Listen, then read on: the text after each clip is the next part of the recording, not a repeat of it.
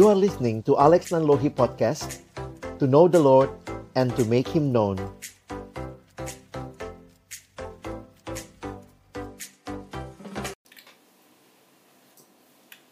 Mari sama-sama kita berdoa sebelum kita membaca merenungkan firman-Nya. Mari kita satukan hati dan berdoa. Kami datang dalam ucapan syukur kepadamu ya Tuhan atas apa yang sudah Tuhan karyakan di dalam dan melalui DBR yang hari ini kami sama-sama syukuri tiga tahun sudah keberadaannya. Kami bersyukur karena Tuhan sendiri yang berinisiatif.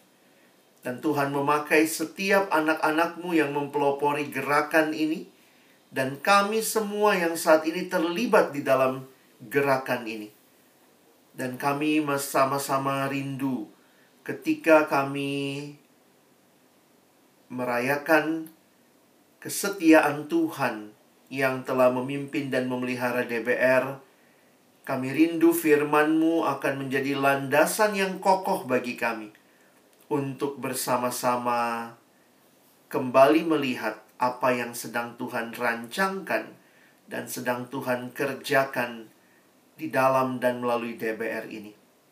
Kami mohon ketika kami membuka firman-Mu, bukalah juga hati kami, jadikanlah hati kami seperti tanah yang baik, supaya ketika benih firman Tuhan ditaburkan, itu boleh sungguh-sungguh berakar, bertumbuh, dan juga berbuah nyata di dalam kehidupan kami.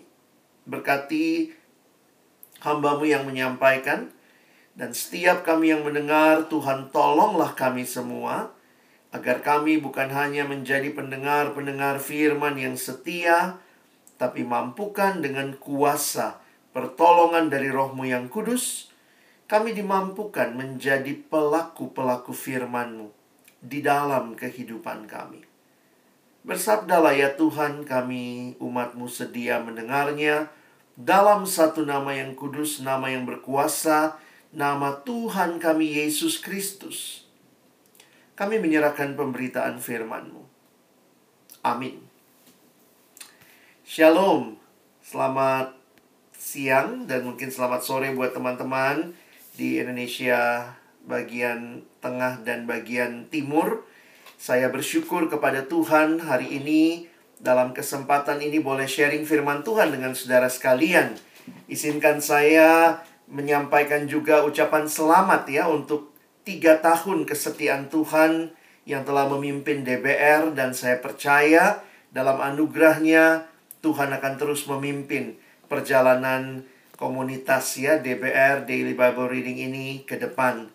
Dan saudara, waktu saya melihat profil dari pelayanan ini, saya coba lihat juga beberapa hal yang saudara lakukan dalam video tadi juga terlihat dengan jelas bagaimana ada kerinduan untuk membangun semangat yang kuat dalam kaitan dengan membaca merenungkan firman Tuhan dan lebih khusus lagi di kalangan orang muda. Saya pikir ini memang realita yang menyedihkan kalau kita melihat banyak orang Kristen tidak peduli dengan firman Tuhan. Tidak memberikan waktu untuk membaca merenungkan firman. Tidak serius dengan firman Tuhan. Padahal di beberapa gereja bahwa kalau kita lihat setiap kali ibadah minggu kalau kita lagi offline, kita melihat di gereja-gereja maka yang pertama masuk dalam prosesi ke dalam gedung gereja itu adalah Alkitab ya. Firman Tuhan yang menjadi dasar daripada gereja Tuhan. Dan kita lihat itu yang masuk lebih dulu begitu ya. Tapi banyak sekali orang Kristen yang tidak serius dengan Alkitabnya. Mungkin karena dianggap terlalu suci, terlalu kudus Alkitab ini ya. Sampai-sampai jarang dibuka saudara ya. Nah karena itu saya pikir kesempatan kita bukan hanya merayakan, tetapi juga mari terus me menyebarluaskan kesempatan untuk membawa banyak orang-orang, secara khusus orang muda, untuk makin mencintai firman, hidup di dalam firman, dan bahkan terus membagikan firman itu.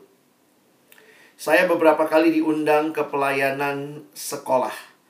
Saya biasa melayani di sekolah-sekolah dan ada kesempatan satu kali datang ke sebuah sekolah Kristen dan saya coba melakukan uh, percobaan ya, ngetes gitu.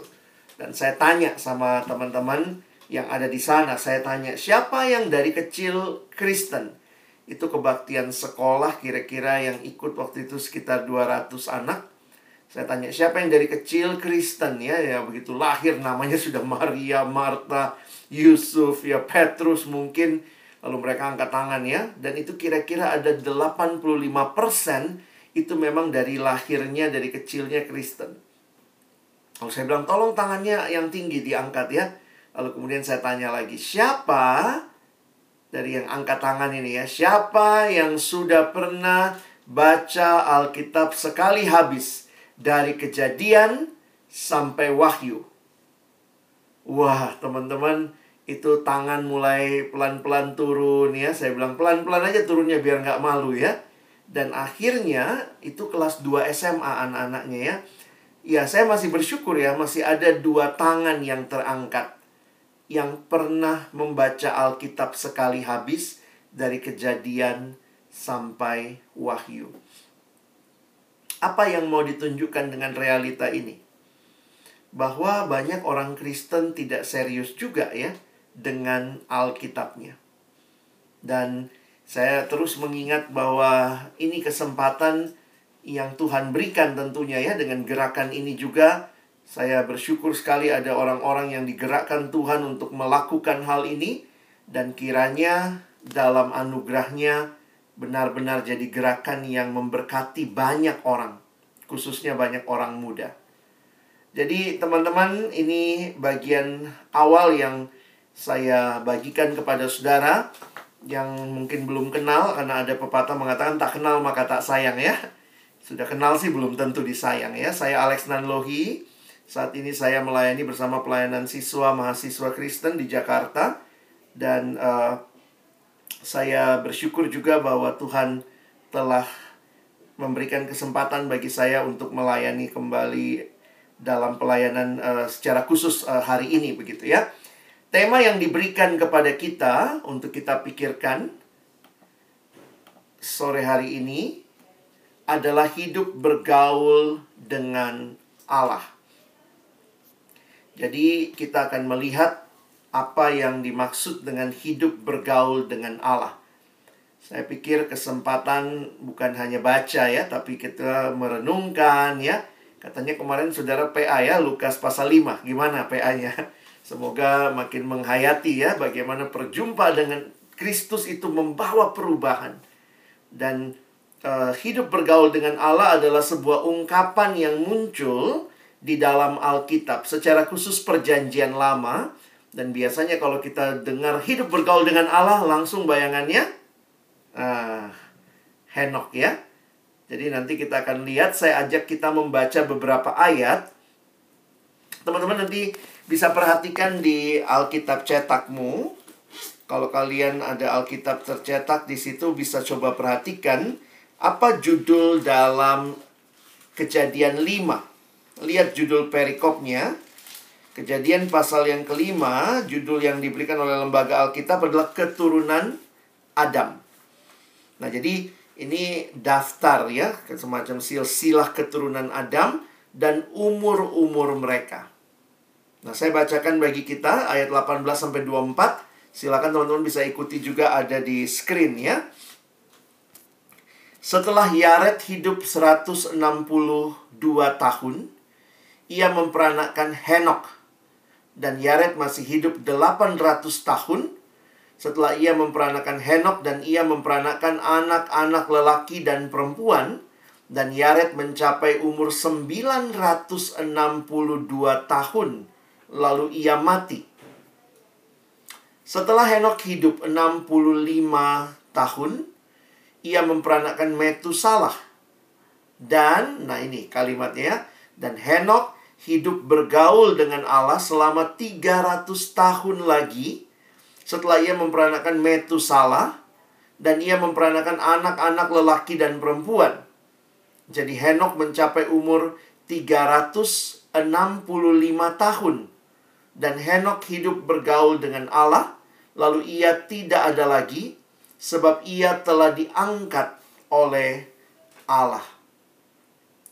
Nah, teman-teman yang dikasihi Tuhan memperhatikan ayat-ayat ini. Kalau kita perhatikan Henok umurnya berapa? 300 ayat 23. 365 tahun. Ya buat kita wow udah panjang banget itu. Tapi coba ingat Yaret tadi. Berapa umur Yaret? Papanya Henok mencapai umur 962 tahun. Wow. Jadi kalau dibandingkan umurnya Henok malah sedikit umur Henok ya. Dan yang menarik, anaknya Henok yang namanya Metusala itu dicatat di Alkitab kita sebagai orang yang umurnya paling lama. Berapa umur Metusala? 969 tahun. Itu ada di ayat yang ke-25. Oh, di bawahnya lagi ya. Dan ayat 26, Metusala masih hidup 782 tahun setelah ia memperanakan Lamek. Ia memperanakan anak-anak lelaki ayat 27. Jadi Metusala mencapai umur 969 tahun. Jadi menarik untuk memperhatikan umurnya Henok nggak panjang kalau dilihat dari perbandingan umur bapaknya dan anaknya. Tapi ada catatan khusus yang Alkitab berikan yang menarik adalah Henok hidup bergaul dengan Allah muncul dua kali di ayat yang ke-22 dan juga di ayat yang ke-24. Jadi apa yang menarik untuk kita perhatikan ya? Saya lagi refleksi waktu pikirin ini apa ya? Oh, menarik juga nih ya kalau saudara lagi merayakan ulang tahun. Ya memang bukan masalah berapa panjang umur kita ya. Saya pikir indahnya hidup itu bukan berapa panjang umur kita atau berapa pendek, singkat atau panjang umur kita, tetapi kita sedang bersama dengan siapa.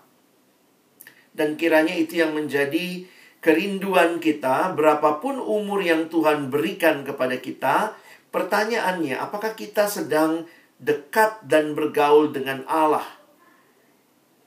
Nah, kalau nanti teman-teman memperhatikan, ada beberapa bagian di Perjanjian Lama yang juga bicara tentang bergaul dengan Allah. Kalau ini kejadian pasal 5, nanti lihat di kejadian selanjutnya, pasal yang ke-6. Kita bertemu dengan tokoh Nuh. Apa yang menarik dari catatan tentang Nuh? Coba lihat ayat kejadian 6, ayat 7. Berfirmanlah Tuhan, aku akan menghapuskan manusia yang telah kuciptakan itu dari muka bumi, baik manusia maupun hewan dan binatang-binatang melata dan burung-burung di udara. Sebab aku menyesal bahwa aku telah menjadikan mereka. Ayat 8. Tetapi Nuh mendapat kasih karunia di mata Tuhan. Inilah riwayat Nuh. Nuh adalah seorang yang benar dan tidak bercela di antara orang-orang zezamannya dan Nuh itu, nah kalimat yang sama muncul. Hidup bergaul dengan Allah. Jadi Henok hidup bergaul dengan Allah. Nuh istilah itu lagi muncul hidup bergaul dengan Allah. Dan nanti sebenarnya teman-teman bisa perhatikan muncul lagi di dalam catatan tentang Abraham. Di Abraham ini dimunculkan di dalam kejadian juga Kejadian 17 ayat yang pertama. Ketika Abram, namanya masih Abram ya, berumur 99 tahun, maka Tuhan menampakkan diri kepada Abram dan berfirman kepadanya, Akulah Allah yang Maha Kuasa, hiduplah di hadapanku dengan tidak bercela. Mungkin kalian pikir, loh, mana kata yang mirip? Di dalam terjemahan aslinya, kata hiduplah itu itu sama dengan istilah yang tadi ya hidup bergaul dengan Allah. Hidup bergaul dengan Allah itu artinya apa? Nah sekarang saya mau masuk ke artinya ya. Kata Ibrani yang diterjemahkan sebagai hidup bergaul atau dalam terjemahan bahasa Inggris kalau kalian cek Alkitab bahasa Inggris misalnya Alkitab uh, King James Version atau yang lebih modern ESV English Standard Version menggunakan istilah berjalan. Hidup bergaul atau berjalan bersama dipakai untuk menggambarkan gaya hidup atau perilaku seseorang. Jadi menarik untuk memperhatikan ternyata gaya hidup perilaku itu itu transformatif, teman-teman. Maksudnya apa? Ketika Henoch bergaul dengan Allah, ketika Abraham, Nuh bergaul dengan Allah, itu juga membawa transformasi bagi hidup mereka. Ya. Jadi kita coba simpulkan sebentar, apa sih artinya kalau begitu? Nuh hidup bergaul dengan Allah, dua kali dikatakan Henok juga begitu, dan Abraham juga demikian. Maka kita ketemu tiga tokoh ini. Henoch, Nuh, Abraham. Apa yang menarik? Di perjanjian baru, tiga tokoh ini juga disebutkan. Di dalam kitab Ibrani, pasal 11, ayat 5 sampai dengan ayat yang ke-8. Perhatikan ya. Ibrani 11, waktu bicara tentang saksi-saksi iman, maka muncul nama tiga tokoh ini. Kita lihat yang pertama. Henok. Karena iman Henok terangkat supaya ia tidak mengalami kematian dan tidak ditemukan karena Allah telah mengangkatnya. Ya ini misteri yang kita tidak pahami seutuhnya tapi Henok dikatakan diangkat oleh Allah. Nah, sebab sebelum ia terangkat, ia memperoleh kesaksian bahwa ia berkenan kepada Allah. Lalu ayat 6, tetapi tanpa iman tidak mungkin orang berkenan kepada Allah. Sebab barang siapa berpaling kepada Allah, ia harus percaya bahwa Allah ada dan bahwa Allah memberi upah kepada orang yang sungguh-sungguh mencari dia. Ini catatan tentang Henok. Sekarang lihat tentang Nuh. Ini lanjutan ya, habis Henok, ayat 5 dan 6, ayat 7-nya Nuh. Karena iman, maka Nuh dengan petunjuk Allah, sesuatu yang belum kelihatan, dengan taat mempersiapkan bahtera untuk menyelamatkan keluarganya. Dan karena iman itu ia menghukum dunia dan ia ditentukan untuk menerima kebenaran sesuai dengan imannya. Menarik ya. Henok tadi dikatakan juga berkaitan dengan imannya. Tanpa iman tidak mungkin orang berkenan kepada Allah. Nuh juga dikaitkan dengan sesuai dengan imannya dan ayat yang ke-8 bicara tentang Abraham. Henok sudah, Nuh sudah, sekarang Abraham. Karena iman, nah iman Abraham juga ditekankan, ketika ia dipanggil untuk berangkat ke negeri yang akan diterimanya menjadi milik pusakanya, lalu ia berangkat dengan tidak mengetahui tempat yang ia tuju. Nah, ini kira-kira kesimpulannya ya kalau kita lihat dalam satu buku yang saya baca menyimpulkannya demikian. Menariknya dalam Ibrani 11 ayat 5 sampai 8 dikatakan bahwa tiga orang tersebut yaitu Henok, Nuh dan Abraham dipuji karena iman mereka. Apa iman yang mereka miliki? Iman yang sejati, yang mendorong mereka untuk menjalani cara hidup yang menghormati Allah. Orang yang bergaul dengan Allah adalah orang yang percaya Allah ada, berarti dia beriman kepada Allah, dan karena dia beriman kepada Allah, ada transformasi yang dialami dalam hidupnya, yaitu dia menjalani cara hidup yang menghormati Allah, yang memuliakan Allah. Sebenarnya ini indah ya. Dan ini bukan eksklusif miliknya Henok, Nuh, sama Abraham.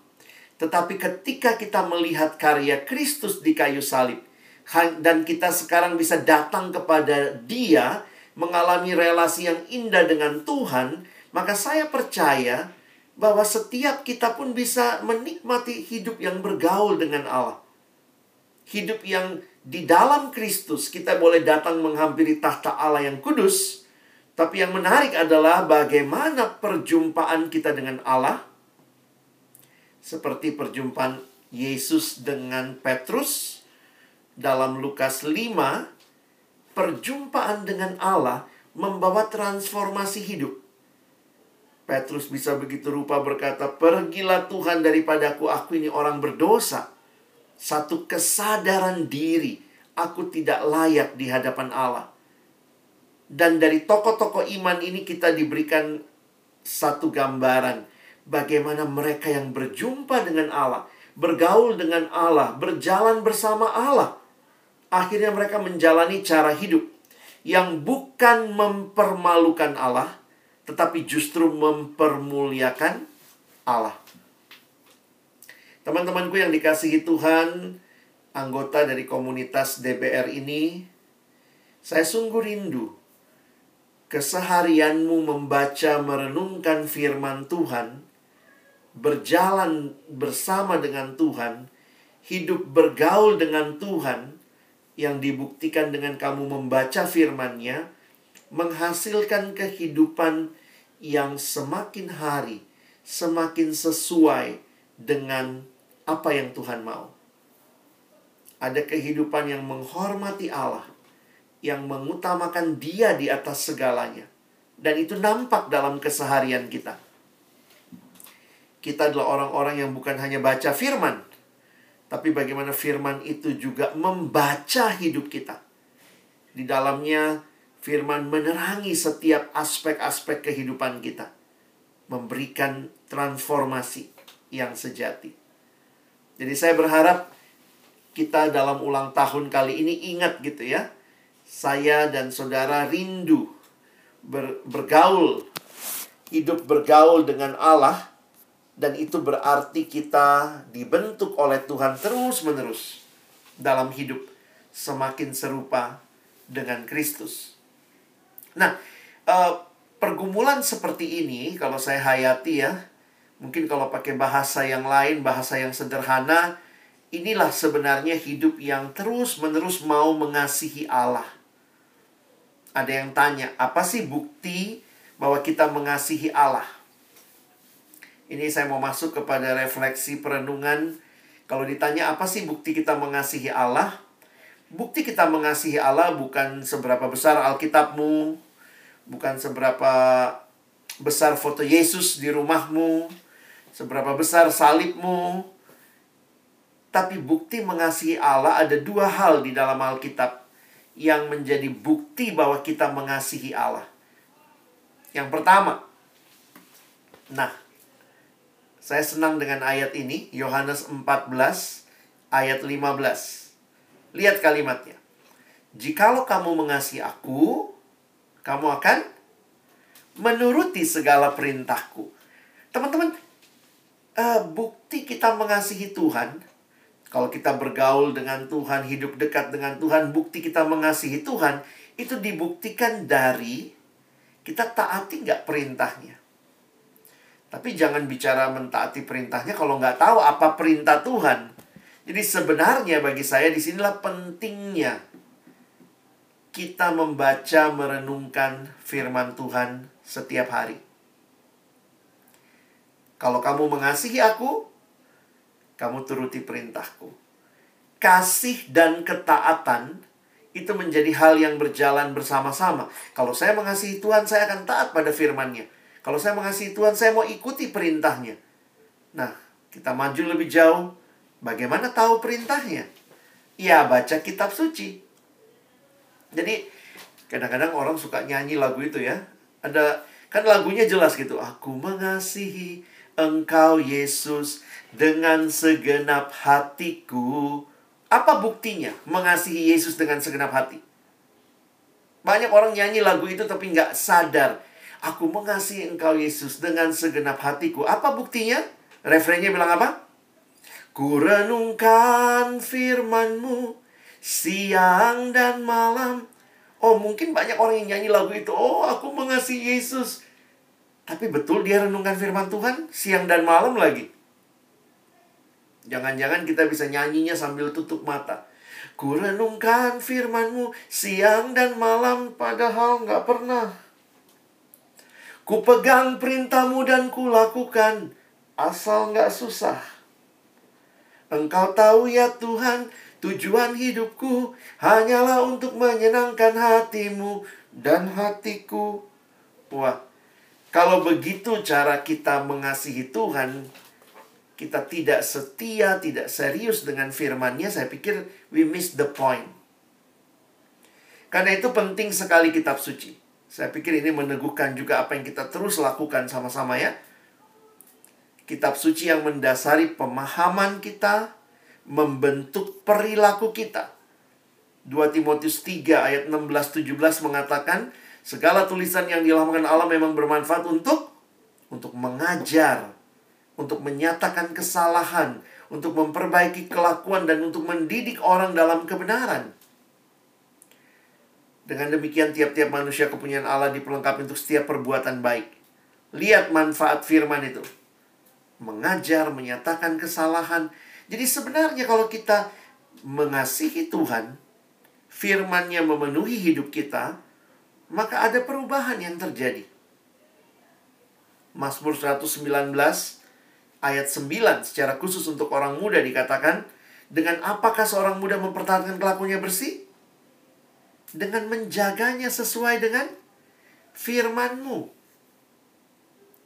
Jadi saya harap teman-teman mari terus baca firman Tuhan itu jangan jadikan kewajiban tapi jadikanlah sebagai bukti cintamu kepada Tuhan. Karena Tuhan katakan kalau kau mengasihi aku, kau turuti perintahku. Seperti orang jatuh cinta teman-teman ya. Kadang-kadang kalau jatuh cinta tuh kayaknya pengen ketemu dia terus ya. Udah ketemu pengen ngobrol, udah pulang masih teleponan, udah teleponan nanti chatting lagi. Terus ingin berkomunikasi. Apakah itu yang terjadi ya kalau kita mengasihi Tuhan? Kita pun mau baca firmannya, renungkan, baca lagi, renungkan. Dan akhirnya yang terjadi apa? Transformasi. Hidup makin bersih, hidup makin sesuai kehendak Tuhan, bukan lagi menikmati dosa tapi menikmati Allah. Karena itu ini kalimat dari D.L. Moody ya. The Bible will keep you from sin or sin will keep you from the Bible. Saya harap kita serius dengan kesempatan bisa membaca merenungkan firman Tuhan ya. Banyak orang Kristen, anak-anak muda khususnya mau tahu Tuhan apa rencanamu buat hidupku. Tuhan apa rencanamu buat hidupku. Beberapa anak datang sama saya, Kak Alex apa sih yang Tuhan mau dalam hidup saya? Apa ya, kenapa Tuhan melakukan ini? Apa yang dia mau dalam hidup saya? Terus saya tanya sama dia, kau rajin baca Alkitab dek? Nah itulah kak masalahnya nggak ada waktu capek banget sibuk semua. Saya bilang hah kamu mau tahu kehendak Tuhan tapi kamu nggak mau baca firmannya? Nah itu lucu ya. Lihat kutipan ini. Don't say God is silent. Tuhan apa maumu? Kenapa Tuhan diam? Don't say God is silent when you close your Bible. Kalau Alkitabmu tertutup lalu kau tuduh Tuhan diam, sebenarnya masalahnya di kamu bukan di Tuhan. Dan Alkitab ketika kita baca, bukan hanya memberikan informasi. The Bible was not given for our information, but for our transformation. Membaca Alkitab tidak dimaksudkan hanya menambah informasi pengetahuan kita, tapi untuk mengubah kehidupan. Pakai dari sekolah minggu, saya pikir kita diajarin ya baca kitab suci, doa tiap hari kalau mau tumbuh. Masalahnya sering kali di mana ya?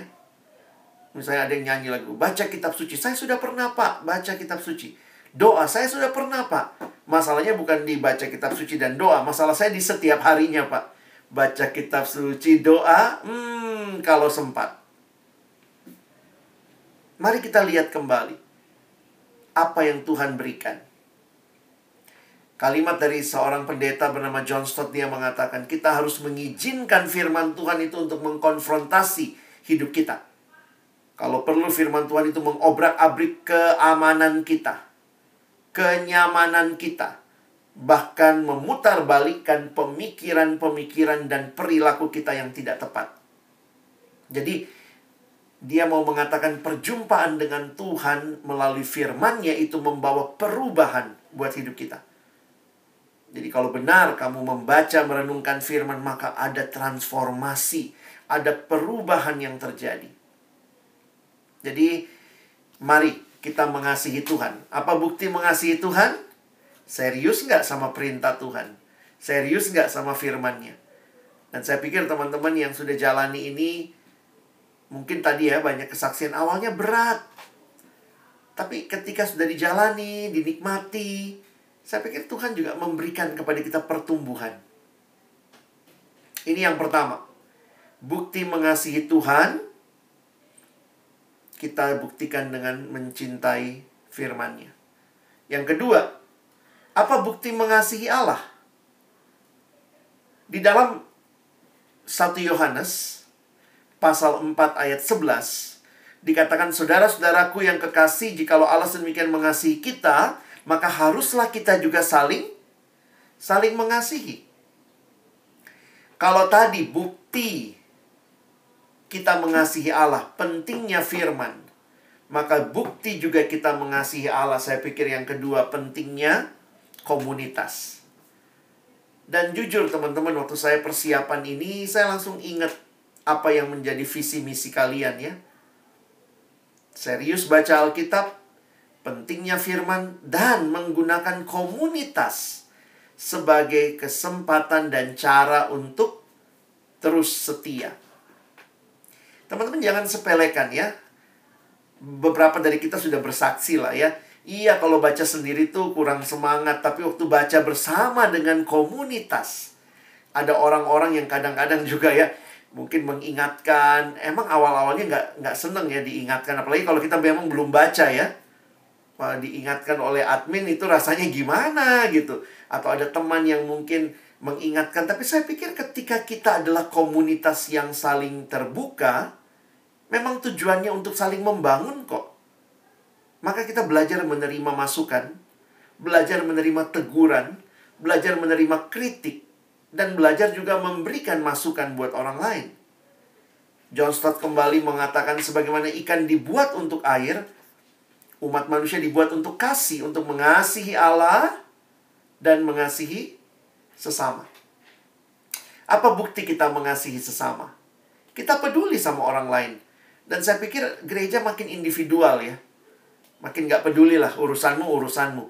Tapi bersyukur ada komunitas seperti ini bahkan lintas gereja membangun anak-anak muda untuk sama-sama ayo kita saling memperhatikan, saling menegur, saling membangun awalnya jadi anggota, lama-lama jadi admin ya. Jujur aja yang yang admin pasti lebih bertumbuh lagi ya. Bahkan mungkin waktu jadi admin jadi tambah rajin. Bener nggak para admin ya? Jadi awal-awalnya juga kita berjuang juga. Tapi ketika Tuhan izinkan kita dikasih tanggung jawab lebih besar, makanya menarik sekali di Alkitab teman-teman banyak sekali kata saling. Nanti cari ya. Silakan boleh cari kalau bahasa Inggris pakai istilah one another kita tidak pernah diberikan kesempatan hanya bertumbuh sendiri, teman-teman.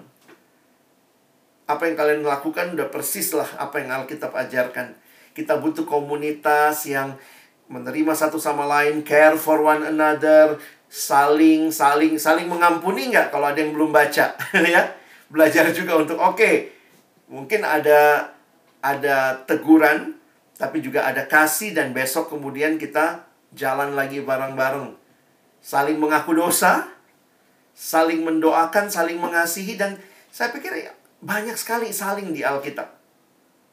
Kurang banyak nih. Nih. Kalian kan komunitas baca Alkitab. Nih cari nih ayatnya. Lebih banyak lagi. Ini mau menunjukkan kepada kita betapa seriusnya kita perlu satu sama lain. Dan karena itu mari juga belajar mengambil tanggung jawab ya kalau diminta jadi admin ya kalau udah waktunya, udah kesempatan. Karena biasanya semua orang cuma mau dilayani, saudara ya. Tapi untuk melayani, saya pikir kita juga butuh ambil komitmen, butuh bayar harga.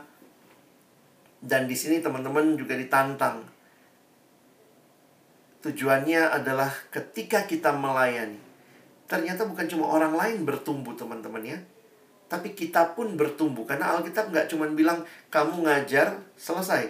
Tapi saling kamu pun menikmati bertumbuh. Makanya saya selalu ingatkan ya buat diri saya yang melayani itu pasti lebih bertumbuh. Kenapa? Karena dia terus belajar untuk bisa membagikan. Dan karena itu, jangan cuma mau jadi orang yang dilayani, tapi tirulah Tuhan kita yang bahkan rela memberikan dirinya untuk menjadi berkat melayani satu sama lain. Kita mau komunitas ini berkembang ya butuh admin yang lebih banyak. Admin yang kemudian juga akan membangun lagi komunitas yang baru, yang lain dan akhirnya saya pikir kita nggak cuma jadi orang yang hanya follower terus gitu ya. At some point in your life, Tuhan percayakan kamu jadi leader juga untuk membangun hidup orang lain. Mari serius dengan baca firman Tuhan. Mari serius dengan komunitas. Dan karena itu, bukti kita mengasihi Allah. Taat kepada Allah. Cinta pada firman-Nya yang adalah uh, surat cintanya Tuhan sama kita. Dan hidup dalam kasih, dalam relasi dengan sesama.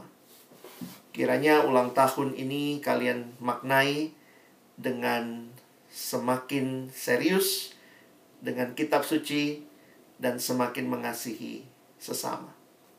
Saya tutup dengan satu kisah yang selalu menggetarkan hati saya tentang membaca Alkitab. Kisah ini ditulis dalam sebuah buku tentang the wonders of the word of God. Jadi ada seorang penulis namanya John Summer dia keliling dunia mencatat kisah-kisah orang yang mengalami uh, keajaiban firman Tuhan. Jadi dia keliling dunia, dia cari kisah-kisah orang dan dia tuliskan di sebuah buku. Judul bukunya The Wonders of the Word of God. Ada satu kisah yang dituliskan ketika itu Bapak Summers ini mendengar ada seorang pria yang mengalami transformasi yang luar biasa. Kisah hidupnya menyedihkan sebenarnya. Dia seorang pria muda, dalam masa mudanya itu dia harus bekerja dan dia bekerja di sebuah pabrik, teman-teman.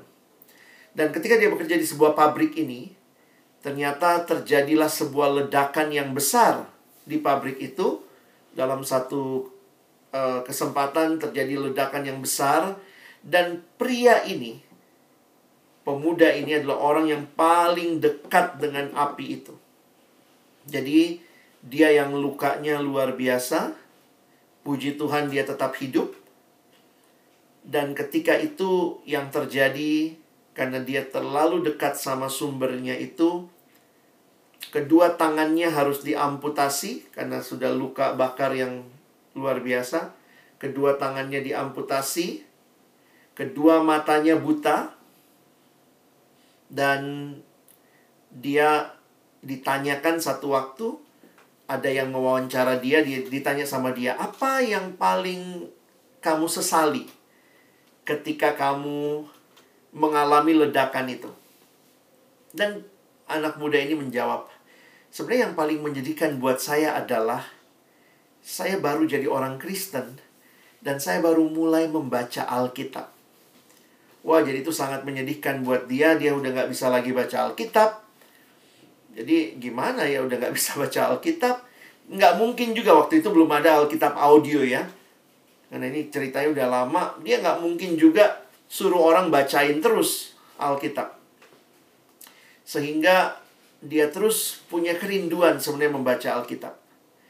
Nah, kemudian pria ini mendengar karena dia tinggal di Amerika, dia mendengar di Perancis ada seorang perempuan yang mengalami kira-kira sama seperti dia, tapi dia bisa baca Alkitab. Dan waktu dia cari tahu kenapa perempuan ini bisa tetap baca Alkitab, ternyata perempuan ini membaca Alkitab dengan huruf untuk orang buta, huruf braille ya, huruf braille itu. Dia bacanya pakai apa? Perempuan ini juga tidak punya tangan, matanya buta. Ternyata perempuan ini membaca pakai bibir, teman-teman ya. Jadi ternyata Perempuan ini menempelkan bibirnya ke huruf braille yang timbul itu. Dia bisa membedakan huruf-huruf itu dan dia bisa membaca Alkitab melalui bibirnya. Wah, pria ini begitu mendengar kesaksian itu, wah dia langsung semangat. Dia pesanlah Alkitab Braille itu. Dan ketika Alkitab Braille itu sampai kepada dia, wah ini kesempatan dia mau mulai baca Alkitab. Dia ambil Alkitab yang dia pesan itu. Dia mulai tempel di bibirnya dia coba tempel di bibirnya. Ya tentu dia nggak punya tangan ya, mungkin dia taruh di meja, dia tempel bibirnya. Teman-teman apa yang terjadi? Ternyata ledakan itu pun telah merusak saraf di sekitar bibirnya. Sehingga bibirnya ini bahkan tidak bisa membedakan huruf-huruf itu. Oh sangat menyedihkan. Dia coba tempel lagi, tidak bisa. Coba lagi, tidak bisa dalam keputusasaannya terus mencoba, terus mencoba tanpa sadar. Ia menjulurkan lidahnya. Dan ketika dia menjulurkan lidahnya, puji Tuhan, ujung-ujung lidahnya masih bisa membedakan apa yang timbul dari huruf braille itu. Dan akhirnya, pria itu mulai belajar membaca Alkitab pakai lidahnya. Dia tempelkan lidahnya. Dia baca Alkitab pakai lidahnya. Teman-teman yang dikasihi Tuhan, ketika Bapak John Summer ini bertemu dengan pria ini, meliput kisah dia, dan ditanyakan, sudah berapa kali baca Alkitab? Pria ini bilang, saya sangat menikmati firman Tuhan. Saya sudah baca Alkitab enam kali dari kejadian sampai wahyu dengan lidah saya. Teman-teman kita masih punya mata. Bahkan kita nggak perlu baca Alkitab pakai ujung jari seperti orang yang buta. Tapi tantangan bagi kita. Apakah firman Tuhan jadi kesukaan kita? Sehingga biarlah cerita ini menginspirasi kita untuk tidak malas tidak berhenti, tapi terus berkobar. Bahkan terima kasih Tuhan, saya punya teman-teman, sahabat-sahabat. Dalam setiap grup ada yang jadi admin, ada yang menyemangati, ada teman yang sharingkan apa yang dia nikmati. Kiranya kita pakai kesempatan yang Tuhan kasih untuk terus bertumbuh, membaca firman-Nya, menikmati komunitas. Itu bukti kita mengasihi Tuhan. Selamat ulang tahun Tuhan Yesus menyertai kita. Amin. Mari kita berdoa.